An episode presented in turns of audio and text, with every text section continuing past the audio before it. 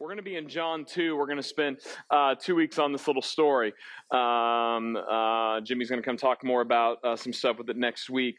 As we have this graduation Sunday and we've got ceremonies and celebrations, traditions and milestones, it's interesting to me that we're thinking about how these seasons come in and these different celebrations and rites of passages we have in culture. And the Hebrews had all sorts of those sort of things that God had given them to remind them of who he was.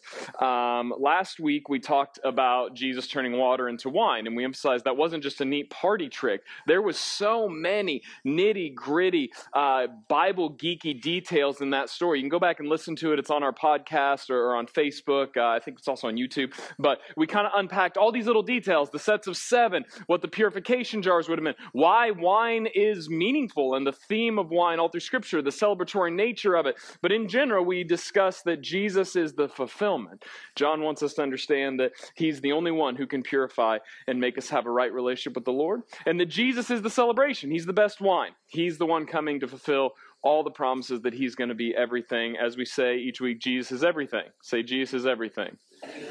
Yeah. Now say it again with passion. Good enough.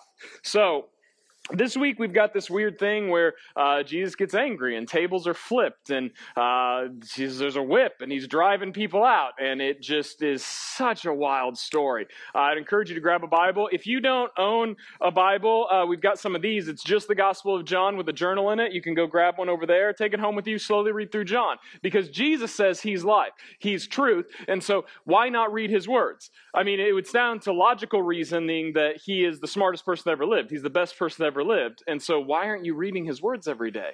What kind of fool would we be to believe that Jesus is everything and not read his words every day? Like, come on. And so, sorry for the subtle guilt trip, but I have to tell myself that every day. I have to, hold on, wait a minute. If this is the best man that lived, I don't really care what Elon Musk has to say. I need to know what King Jesus has to say, right? And so, if you want to grab a Bible and turn to John 2, there's also a hardbacked black one in the seat in front of you. We'll have some scripture on the screen, but I would encourage you to get scripture in front of your eyes, because what I say comes and goes. I'm excitable. I'm a hype man. I'm loud. I'll flap my arms. I might do an accent at some point accidentally, but all those things come and go. The word of the Lord lasts forever, so let's get involved in that. I want us to consider how Jesus was just at this wedding, and he was filling the tables, proverbially speaking. He was filling them with the best wine, with all the right celebrations, and then now he's not filling the tables, he's flipping the tables. What a pastor thing to say, huh? Ugh, I feel weird saying that, but I think it's so fascinating, because if you read John's story, it's like, wait a minute, I want the Jesus who fills tables. You said Jesus is everything. He's gracious and loving and kind. And here he is just flipping tables, he's so upset. Let's read about it. Let's go. John chapter 2. We're going to read it, and then we're going to pray, starting in verse 13. This week, we're going to go 13 through 17. I'm going to unpack a lot of things there. Next week, we'll cover the latter half of this story. The Passover of the Jews was at hand, and Jesus went up to Jerusalem. In the temple, he found those who were selling oxen and sheep and pigeons, and the money changer sitting there. And making a whip of cords, he drove them all out of the temple with the sheep and oxen. And he poured out the coins of the money changers and overturned their tables. And he told those who sold pigeons, "Take these things away. Do not make my Father's house a house of trade." His disciples remembered that it was written, "Zeal for your house will consume me." Zeal for your house will consume me. Let's pray. God, I pray that you would guide us today as we read your word. We ask that your Spirit would bring to memory all things Jesus has taught us, that your Spirit would teach us all things. May your word bear its weight on us, and we walk away those who follow Jesus, who love you, love others.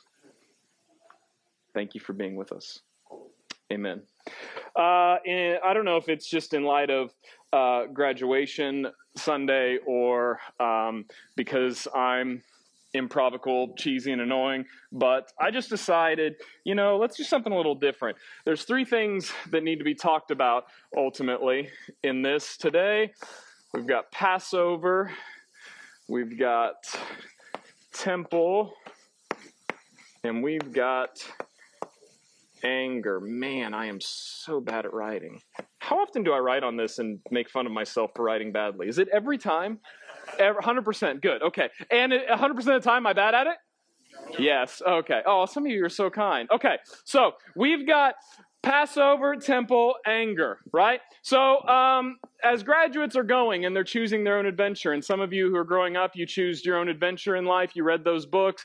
I didn't read the books. I looked at the options and just went through them. There's a popular show by Bear Grylls now where you like electronically get to choose your adventure. My son loves it. Like they watch it and they're like, Bear Grylls is doing something. He's like, oh, should I go up the mountain with a rope or should I go free the monkeys? And you pick one and he's like, ah, the monkeys ate us alive or whatever. And so then you gotta start over. And it's a weird analogy, but who expected to hear that the monkeys were going to eat you alive at church this morning? Welcome to Memorial. Here we are. So we're going to vote. This is me getting out my little improv. I have trophies from improv when I was in high school and college. Like this is me just getting out that flavor every few years. You're going to vote. And this is the order, and we're going to go whatever order you want. My notes are all over the place. So we got a time cap here, and you're going to tell me what you want to hear most of. Are you ready? So here in a minute, I'm going to say, who wants this one? Who wants this one? Who wants this one? And you vote, and we're going to unpack them. We're going to unpack all three. But ideally, probably the one you pick first, I'm probably going to talk most about because I'm an excitable guy, and I run out of steam like everyone else. Can you handle this? Have you ever got to choose your own sermon? Here we are. Maybe this is the worst idea. This might be like the worst moment for you. Please don't judge all of your interpretation off this moment. Maybe this goes great, but all the other shepherds are like, what are you doing, man? What's happening? All right, raise your hand if you want to talk about Passover first. Like 5 of you. Okay, wow, no one's excited about that. Raise your hand if you want to talk about temple first. Okay, yeah. Raise your hand if you want to talk about anger first. Yeah, that wins. I thought so. What did I say, Mr. Adam? Talk about anger first. Fantastic. Because Jesus is mad. What's the deal? Zeal for your house will consume me. Zeal for your house will consume me. Jesus is angry. He's clearly angry in this situation. What is anger? There's a lot of ways you can define anger. I spent way too much time trying to find a good definition of anger, and I found a definition that I believe that all sorts of psychologists, all sorts of neurologists, all sorts of people on both ends, secular, Christian, that they would agree with, and I think all of us could agree with, because anger in itself is not evil. Anger in itself is not evil. Anger in itself is not evil or sinful. And it's important that you know that. We've said up here before that anger is a secondary emotion, right? Anger is normally something in response to something else. There's something deeper. But also, it is true that anger can be so close to the primary emotion that it's really indistinguishable. Examples on that here in a minute. Here's anger. Anger is a spontaneous feeling that comes over our mind and body when our will is thwarted. Anger is a spontaneous feeling that comes over our mind and body when our will is thwarted. The reason I like that definition is that it doesn't give leeway either way. What is your will? What if your will is the will of the Father's? Okay, that'd be probably pretty good because he's eternally right. What if your will is the will of your angry moms right now? Ah, okay, I don't know. Maybe angry mom doesn't win every time, you know? I don't know. So there's a couple ideas here. This can be selfish in nature and lacking self-control. So you're driving and that person, I did this last week. I'm about to say something about a Honda Odyssey. What is wrong with me? 2 weeks in a row. Skip the driving analogy. You all understand what it means to be mad while you're driving. Man, I'm painting myself too badly. What about when you just like yell at people? Something happens. Man, this happened to me this week. I just got sick of the circumstances surrounding me. I raised my voice. I said something harsh towards my daughter, and I just didn't like it. I had to apologize to her, and I was just snippy. I even then tried to process my wife, and I was still being snippy and rude. I had to apologize. Like, man, I'm angry because my will, David's will, is thwarted. I'm in control. I'm king of the universe. Shut up, you peons, and listen to me. That was the idea, right? We hit others. I don't know if you hit things. Listen, this is not a sermon on anger. If we were going to just do a sermon on anger, we'd read what Jesus says about anger in Matthew 5. Listen to me. If you're an angry person, if you're sitting next to someone who's an angry person, love them enough to tell them that they're an angry person. Love them enough to say, listen, your default posture is anger. We need to look at what Jesus says and we need to deal with it. Because kids are not formed by yelling at them. Marriages are not made by angry bouts of yelling. Real relationships don't get formed. No one's ever said, man, I'm so thankful for that time Mr. Wade just screamed at me. That was so meaningful and formal. I'll never forget it. Maybe you had a football coach that yelled at you once and you remembered it. That was one time. The vast majority of time you've been yelled at, you forget. It's meaningless. It makes you feel terrible. It crushes you. Because when you're being yelled at and crushed by anger, it's literally someone pushing you down in their selfishness because they believe they've been thwarted by you and they have to now crush you. So if you're an angry person, let's deal with that. Quit letting your anger corrupt your marriage. Enough on that. Let's look at this now. Anger can also be loving in nature, connected with self-control. We've talked about on Easter Sunday, we talked about this. Like, does human trafficking make you angry? It should. It should make you angry because it's clearly apart from what God wants. Does abortion make you angry? Does broken marriages, does death, do you feel anger over these things? And is it sinful that you feel angry that someone you loved is dead or dying? No, because that's not the way it's meant to be. Jesus was angry, not just now, but he's also angry at Lazarus' death. We talked about that Greek word that could mean both deeply moved with passion, but also angry. And it's like, what, was he deeply moved or was he angry? Yes, he was both. So anger can be both. Genuine love is compatible with anger. I like this quote from a scholar named Gerald Borchett. He said, spineless love is hardly love. When you love someone, anger may come out of you at some point because you love them. And how you deal with that anger and self-control is what actually shows if you love them or yourself, right? It's okay to be disappointed with someone you love because they're drinking alcohol every day and destroying the people around you. That's a reasonable thing to be angry about. Yelling at them, punching them, tying them to a pole so they never drink again, that's probably not a loving response. A loving response looks a lot more like suffering alongside them and finding a way to get them help, not enabling them. Speaking truth in love, as Scripture would say.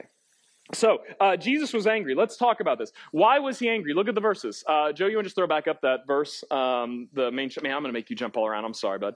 But if you want to jump back to the main verses, let's read it. So, it's the time of the Passover, and what was Jesus angry about? You can talk to me. It's okay. He found... Oh, interesting. This is a whole Bible nerd thing, but the word found, I said a couple weeks ago with disciples to look at how many times things are found in John 1. It's a theme in John. Poof, I find this. Poof, I find this. And so far, things that are found are associated to what?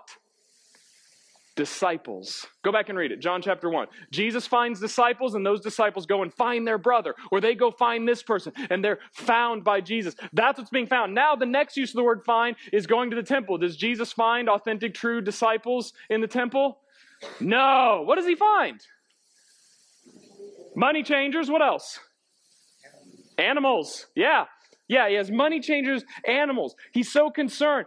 Listen, it's important to walk this through because sometimes it's taught that these people were doing something fundamentally sinful and like they were probably lining their pockets with stuff. This practice in itself wasn't wrong.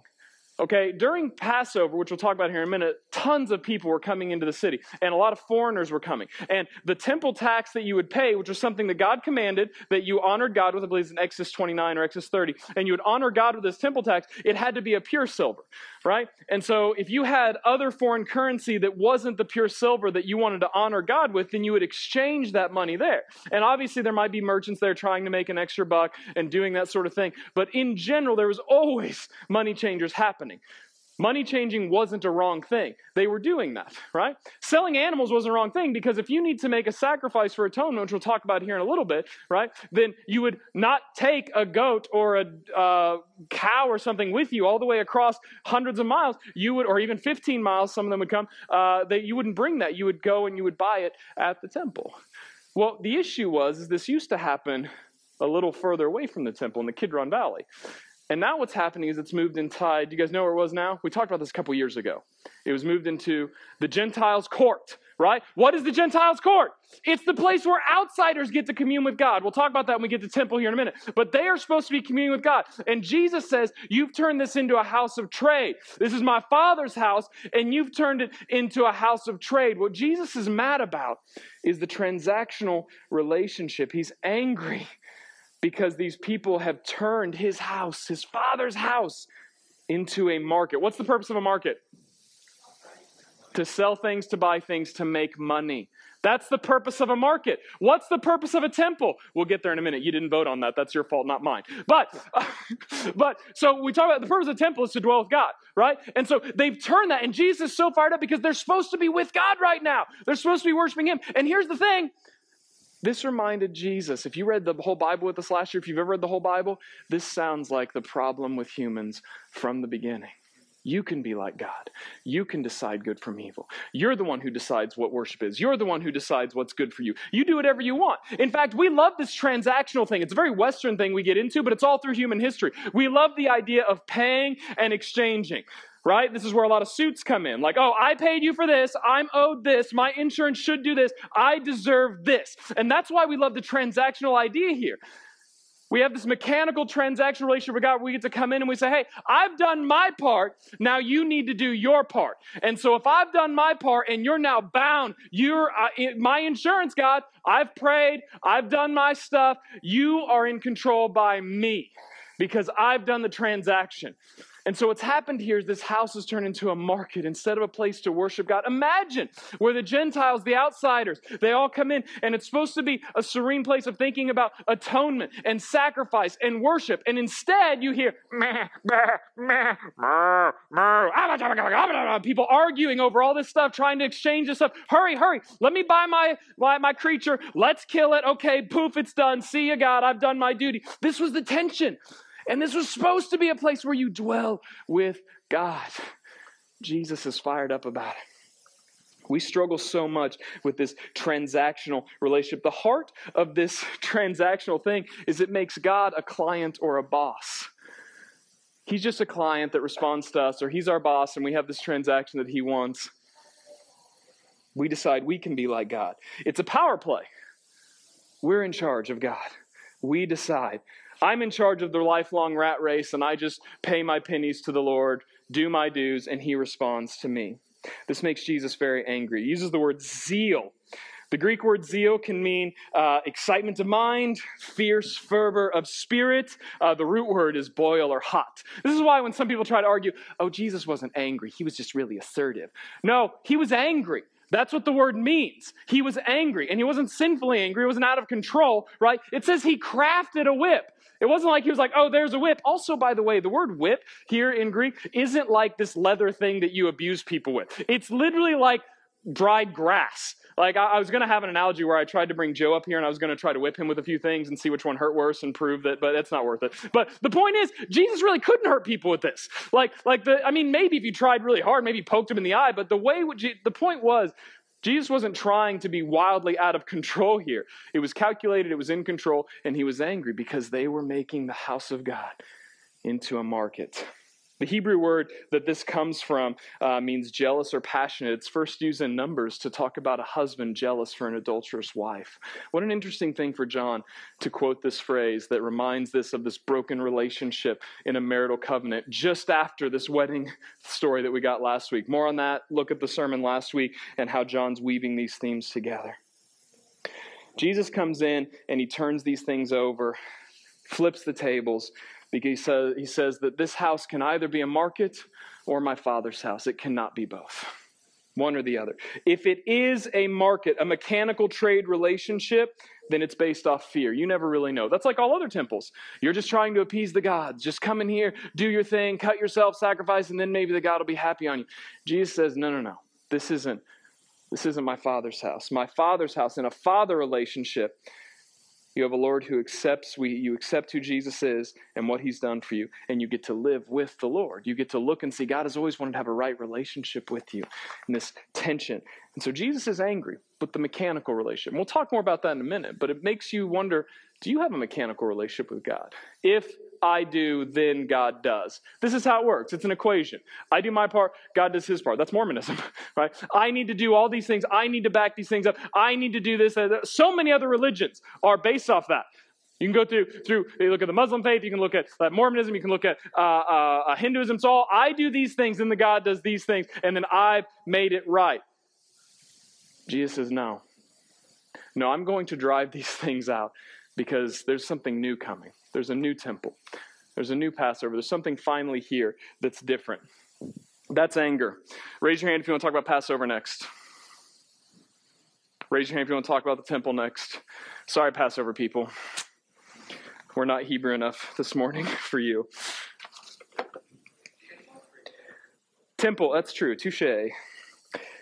Zeal for your house will consume me. By the way, when we're talking, nope, we're still going. Zeal for your house will consume me. All ancient people knew and believed in some sort of mystery beyond what they see and know. They all had some idea of beyond. Many of them had some form of a temple. You can even argue most of them if you look at how ancient cultures function. What is temple? What is a temple? House of a deity. It's roughly defined, it's a sacred space. There's going to be some words on the screen that might help you with that. It's where heaven and earth, eternal and temporal, supernatural and natural intersect. Cosmic crossroads, one scholar says. The temple, Tim Keller says this, I love it. The temple is the place where you find the one thing that can't fully be explained, but explains everything else. And we talked about this last year in June. We talked about the floor, right? We talked about everything is connected to an objective source. Many or most of these cultures had temples. If you think about the temple in Bible history, the temple is supposed to be where God dwells with man. In fact, there's some images that really help with that. So here you have heaven, which is God's space, and earth. And originally those overlapped. God created a good world. It was called Eden, and we lived in it, and we had a right relationship with him. And then it got separated because of sin, rebellion, death. We decided to go our own way. And this idea of God constantly giving them his presence through the tabernacle, through the temple at Mount Sinai, when he speaks and he walks with Abraham and other people, the idea was this little spot. It overlapped. This purple spot. It's the temple. It's where heaven and earth intersect. And that's why you see this constant idea of heaven invading our space. Jesus coming in. John goes to great length to say, the word became flesh. And you see in Revelation, right, we don't poof, go up there. It comes down here, right? Jerusalem comes down. Heaven and earth overlap. The whole idea of temple was it was sacred space where you get to be with God because you've chosen to be apart from God. You've chosen your own transactional thing. You've chosen sin and death. Say, I'm going to do my own thing. And so you're destined for death. You're destined for eternal separation. And the temple was the place where you got to dwell with God. Every other temple, you bring the sacrifice to bridge the gap. And Jesus comes in, overturns everything and says, no, no, no, I'm the temple. More on this next week. Jimmy will cover it. But he says, I'm the temple. He's bridging the gap. Jesus, last week we saw, completed this whole marriage motif. All through Scripture, you have this idea of marriage. We talked about the Bible nerdy stuff and how over and over there's this idea of marriage. And that God didn't give us this cute analogy of marriage because people are being married. And God said, oh, hey, maybe you should think about me like that. No, no, no, no. Marriage comes from God's relationship with us. It was always meant to define that. And that's why broken marriages are so aggravating and hurtful and painful. That's why it ripples. That's why those of you who understand divorce or have seen your parents ripped apart or you're with, you know, someone whose marriage being ripped apart, it hurts you so much and you still bear the scars and you have to get marriage counseling when you get married because your parents are divorced and it causes all this tension because it's a constant painful ripple because evil hates it. Evil sees marriage as a God's relationship with us. He says, no, I got to ruin that. I don't want anyone to think through this is what God really wants. So I need to make sure it's destroyed, broken. Sex is the same way, by the way. Twisted, confused in our culture, can't possibly remind us of who God is because it's, ooh, gross, marriage, bad. And so Jesus comes in. Last week we saw he completes this marriage thing, this right thing. He makes the marriage right. And now he's completing this temple practice. Instead of saying the temple is the place where you're going to go to be with God. Now Jesus says, no, no, no. I'm bringing a temple that bridges the gap for you. You don't bridge the gap. I'm bridging the gap. 2 Corinthians 5:21 says, for our sake he made him to be sin who knew no sin, that in him we might become the righteousness of God. We might have a right relationship with God. Things might be made right. He made him who knew no sin become sin. Jesus became sin. He became the sacrifice. More on that when we talk about Passover. Jesus says, I make all other temples obsolete. He's completing. There's no need for animals. There's no need for money changers. Clear it out because Jesus is fulfilling it all. Something I learned this week. I hadn't considered that Jesus wasn't just angrily driving out people because they were doing something slightly off, but Jesus was also driving them out because they were no longer needed. And he affirms that when he says later, which we'll talk about next week, I'm the temple. Passover. Here we go. Wait. Zeal for your house will consume me. This goes back to Psalm 69. Being in God's presence in a right relationship with him, as we've seen all through Scripture. That's what God's always desired, us to follow him, have a right relationship with him. Maybe you right now feel like you don't have a right relationship with him. Well, Jesus is so consumed with having a right relationship with God, with the fact that you can be in his presence, that when he sees people twisting that, he says, no, no, no, get out of here, because this is meant to have a right relationship with God, to bridge the gap. If you're in here this morning, you feel like, I don't have a right relationship with God. I don't know God. In fact, I feel distant from him. I can't follow what you're saying. I don't know the Lord. If you're watching from home, Jesus came to bridge the gap, to fulfill all these things. He became sin. Zeal for his Father's house consumed him, literally ate him up. We'll talk about in just a moment. Because he cared about the dwelling place of God being with man. He cared about God being with man in a right relationship, not separated by evil, sin, and death. Whatever you feel like you've got that separates you from God, Jesus obliterates that. He took it on. He died for you and rose again so that through faith in him, you're made right. You get to be in a right relationship with God. Amen? And you know it. If you know you have a right relationship with God, you know that to be true. You say, man, I'm thankful that I'm not constantly trying to appease the Lord, because I can't. King Jesus has done it. He's our advocate. Passover was a major festival for the Hebrews and all sorts of all the Hebrew people. Every male that was 12 years or older would come, and if they lived in a 15-mile radius, they'd have to flood the temple to make sacrifices. It was a big deal, right? And there are all sorts of geeky things we could talk about Passover to understand it, but Jerusalem became packed full of people, which is why they think that the money changers were more interested in being in the Gentile courts, because that's where they made a lot of money during this time, right? That's where that whole argument comes from. But the idea was so many people were in Jerusalem to do this Passover thing. John has done something to draw you in. There are four, arguably five Passovers in the book of John, and John narrates a story based off it. Do you remember the first time you got a hint of Passover in the book of John? We talked about it. John the Baptist. He looks at Jesus and he says what?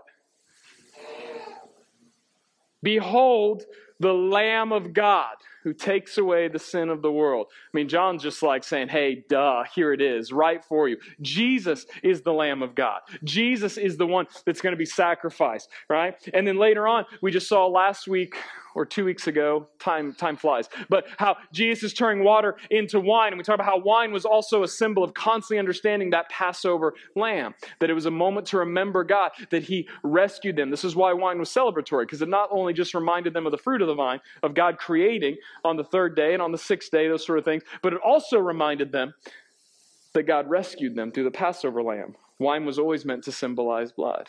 And so John's pulling you in. Jesus is the blood. Jesus is the one that's bringing the better wine. His blood will bring the atonement. And now John starts his story. What does it say? John 2, verse 13. The Passover of the Jews was at hand. We're supposed to frame this whole story in the Passover, thinking about this Passover. What does it say Jesus does on the Passover? We've already talked about this because you chose, differently. And so, but he walks in, and what does he drive out again? The money changers, and what else? Man, make your best animal noise. Go. That's good enough. Man, I didn't expect anyone to do that, so you're my people, right? Why did everyone do a goat? Does anyone have another animal noise they want to get out? Cuckoo. That's fantastic. Cuckoo, cuckoo. So, what has happened? So he drives out the animals. Here's what's interesting. The animals he drives out are significant. Do you know what all these animals were animals for? They're all animals for sacrifice. You know what kind of sacrifice? Peace offering, atonement. They're all sacrificial animals specifically for sin atonement, for a peace offering before the Lord. What would happen is these larger animals, and then for people who were poor, where they'd have the doves, the pigeons, then they would purchase those. They would be for atonement. You can see that in Leviticus 1, Leviticus 3, and then there was a lamb sacrifice as well. This was twice daily burnt offering of the lamb, and it was also a Passover reminder, right? And so they'd have the sheep here in different mentions. What is atonement? We need to talk about that for a minute. I had a whole 6-minute video. We can post it online so you can see it later. But atonement, it's the Hebrew word kippur, and it means not. Sometimes we mix it up. We think it only means one thing. It means to cover or repay a debt, but it also means to purify. And that's important, because if it just meant one, then we'd get confused and you'd start twisting who God was, or you'd twist who you are. But so God gave them this analogy of atonement, not because God is sick and sadistic and he wants animal blood everywhere, but because blood was the sign of life. And so you'd have this atonement. They wouldn't just sacrifice the animal and have their blood. They would sprinkle the blood everywhere, like detergent. They were sprinkling it and say, hey, this is life blood. This is blood that is atoning. It's purifying. It's paying a debt. And so this space that has blood all over is now sacred. This temple space is now holy because it's been purified. It's been paid for. But then also these animals have paid for. They've created this right relationship. And it was a constant reminder that our sin is this bad. Our rebellion is this bad. That we need to constantly be reminded that we have hurt and separated and broken our relationship with God. And so these animal sacrifices were to remind us of that. And this was constantly happening. It wasn't just bloody animal sacrifices. It was a symbol of trust, of life, obedience, life for life. Something has to die to cover sin and rebellion, to purify. Jesus' whole act of cleansing this temple during Passover, it reminds us of constant prophets doing the same thing. You can look at Ezekiel. You can look at Jeremiah. You can look at Hosea. You can look at these different prophets who went and did things, ceremonially speaking, or do these weird acts to say, hey, look, your worship's off. You've desecrated the temple. You've desecrated these sacred moments that were supposed to be connected to the Lord. And so they would do these things to not just say, hey, you need to start doing actions right. Jesus' point wasn't, hey, get your stuff together and do these actions perfectly. The issue was the heart. We know that because the psalmist wrote in Psalms 51, the sacrifice pleasing to God is a broken spirit. You will not despise a broken and humbled heart. Jesus comes to the temple on Passover to declare that he is the sacrifice. Nothing else is needed. Jesus is the blood that covers everything. By his blood, we are healed. And so whatever you think you need to bring to this, whatever equation you think you've got, oh, I bring this, I do this, it's a lie, it's a trap. We'll talk about that here in a minute. 1 John 2, 1 and 2, my little children, I'm writing these things to you so that you may not sin. But if anyone does sin, that's for all of us in the room. You read that first part, I'm writing these things so you don't sin. You're like, oh, hold on, John, I got some confession before you go further. Now he says, but if anyone does sin,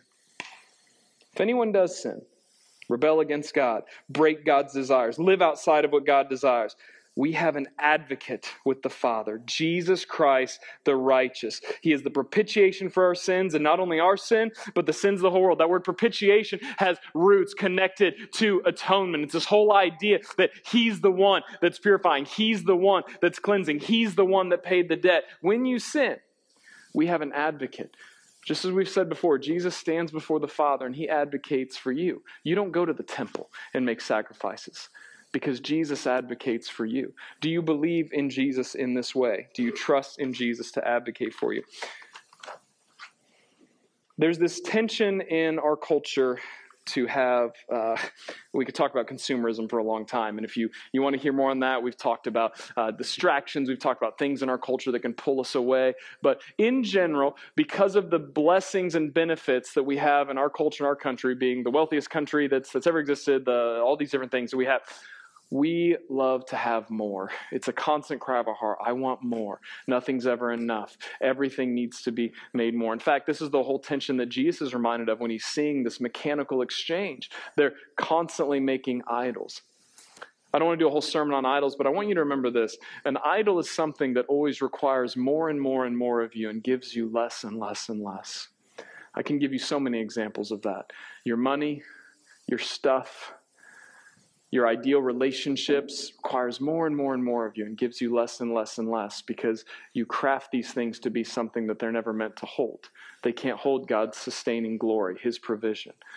Drugs, sex, addictions, they require more and more and more of you and give you less and less and less. You can check out anytime you like, but you can never leave. And so we have this consumeristic mentality. We want more and more and more, and it just brings us less and less and less. And so Jesus steps in, he says, in this situation, do you have a consumerism belief or trust? We talked last week about how the word trust and belief goes together. When John's telling you to believe, he's telling you to trust.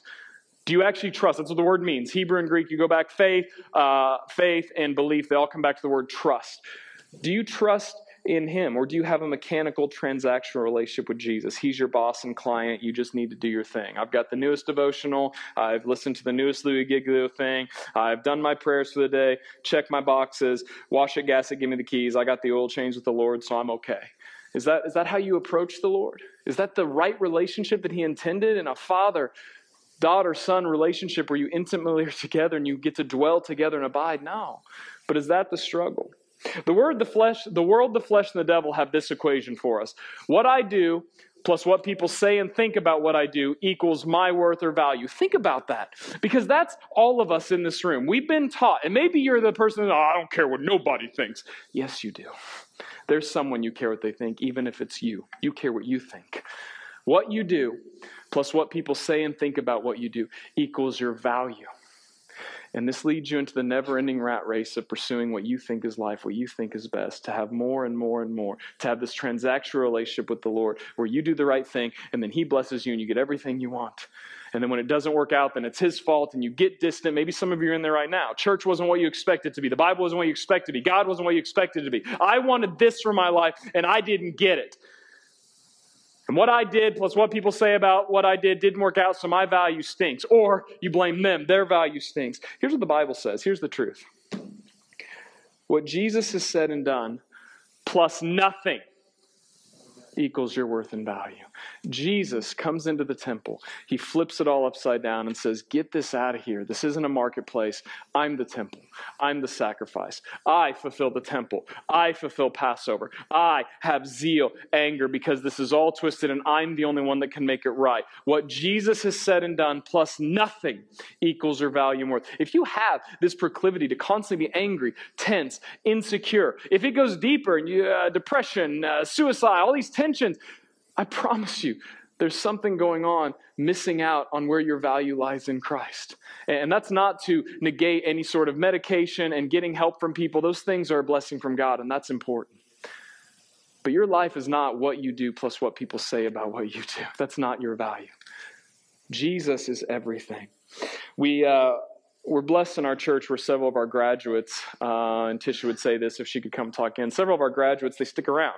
We have young adults in our church. And if you watch the trend of church life and ministry, having young adults in church is constantly a challenge because they don't like to, they're busy, they're transient, they're doing stuff. They don't like to commit to things. They come and go. And if you have a young adult in your life or you are a young adult, you can agree with that. Say, hey, I got stuff going on. Maybe I'll be there, maybe I won't. What time's the movie start? Maybe I'll come late. Maybe I won't be there. Maybe I'll be there an hour early. You never know, right? That's their life. And it's been that way for a long time, right? That's kind of young adults. But we have a lot that are sticking in our church. And so we've been asking the question of other churches, hey, what are we doing with this 18 to 28-year-old group of people? And some of them met with Tisha. She put together this great meeting with several churches, and we were meeting on Friday. And this girl said something I can't get past. She said, I asked her, why are you sticking around? Like, why are you guys going to church? Because I can be kind of pessimistic. I was like, I mean, honestly, you know, if some of this stuff, you know, what makes you stick around with it if churches haven't provided a good space for you? Because that was the whole tension in this group. What can we? And she said, the reason we gather and we stick around is because we've tried everything else and nothing else is true or real.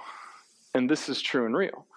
And so we stick around because there's something here. We've tried everything else. And she said, she spoke for so many other people that she's talked to, man, we've tried everything else. And nothing else is real. We want to be around something authentic. Church, I want to challenge you with something, because that's true at every level. Whether you are 99 years old or 15, 10, 5, 2 years old, whatever age you are, everyone wants something real. Everyone wants life. Everyone wants truth. And if you have this idea that our church is going to grow and you have some ideal, Bonhoeffer said when you make church an ideal, you kill it. But if you have some idea in your head, oh, well, if only our church would do this, we fill the seats, we do these sort of things. What you do is you take this equation and you shift it to say what we do, Memorial Baptist Church or any church, plus what people observe about what we do equals our value. So if we have the sickest music, if we have the most excited pastor who doesn't preach too long, shut up, and we have all these things, we work out this equation, and he says all the right things, then all these empty seats will be filled. We'll have to get more seats coming out. People will come out of their ears because they will realize we're valuable, we're so cool, we're so hip, we're so trendy. And that's not what anyone's saying. They're saying they want something real. If you're looking around and you're saying, man, why is our church growing? How does our church do more stuff? The reason people aren't here is because maybe you're not inviting them. Maybe you have a transactional relationship with God where you believe, maybe we do. God forgive us. Maybe Memorial actually believes that it's on us to be super hip and cool and the gospel's enough. Church, listen to me. If you're a member of Memorial, do you believe the gospel's enough? Because I promise you that we preach the gospel every week. And I don't know how to do it better. So maybe we need to get someone better. But it's not all on me. It's not all on Adam or Jimmy or whoever to be super cool. It's not all on Carrie's plans or Bridget's plans. Jesus is enough.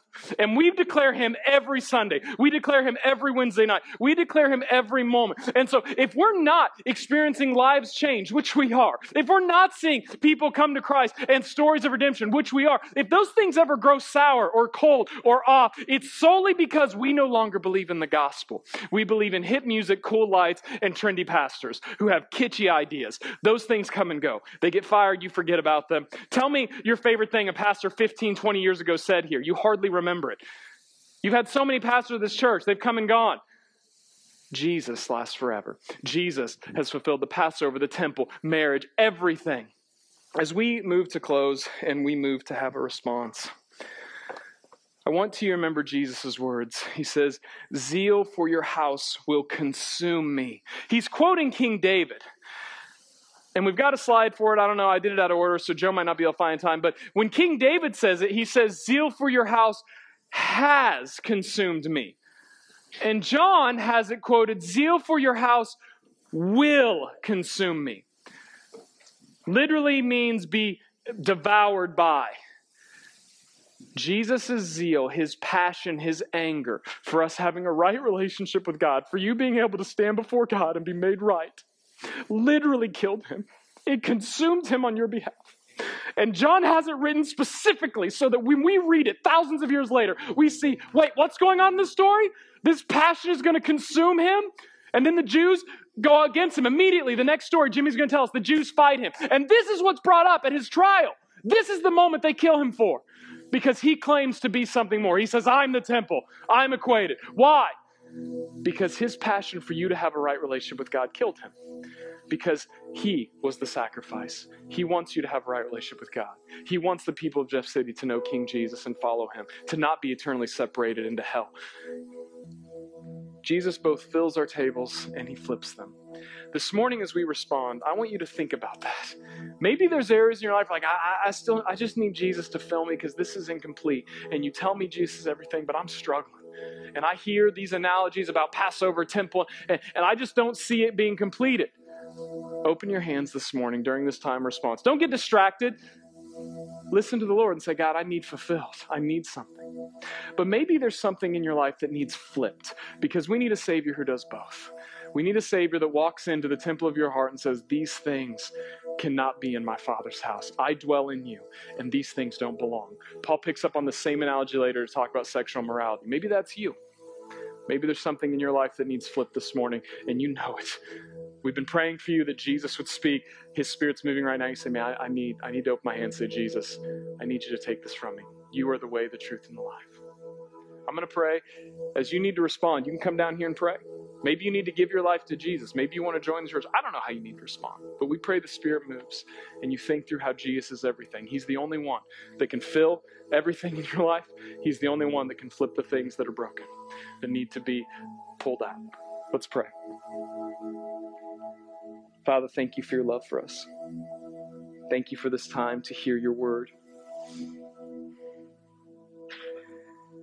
Father, may we believe and trust that Jesus is everything. During this time of response, as we look to you, as we sing, I pray your Spirit would be moving amongst those that are here, that you would give us boldness to respond for the things in our life that we need to let go of, to quit mechanically trying to transact with you, and to trust that you are everything. God, I pray that your Spirit would bring conviction and repentance, that we would turn and look to you. I pray our church would be a place that consistently grows to be a house of prayer, a place for you to dwell, that we can show other people your glory. God, show our church what we need to repent of. Guide us as we respond in your Spirit. Despite all the words, despite any time constraint, anything that's in our mind that could distract us, I pray your Spirit would move. you for your love for us.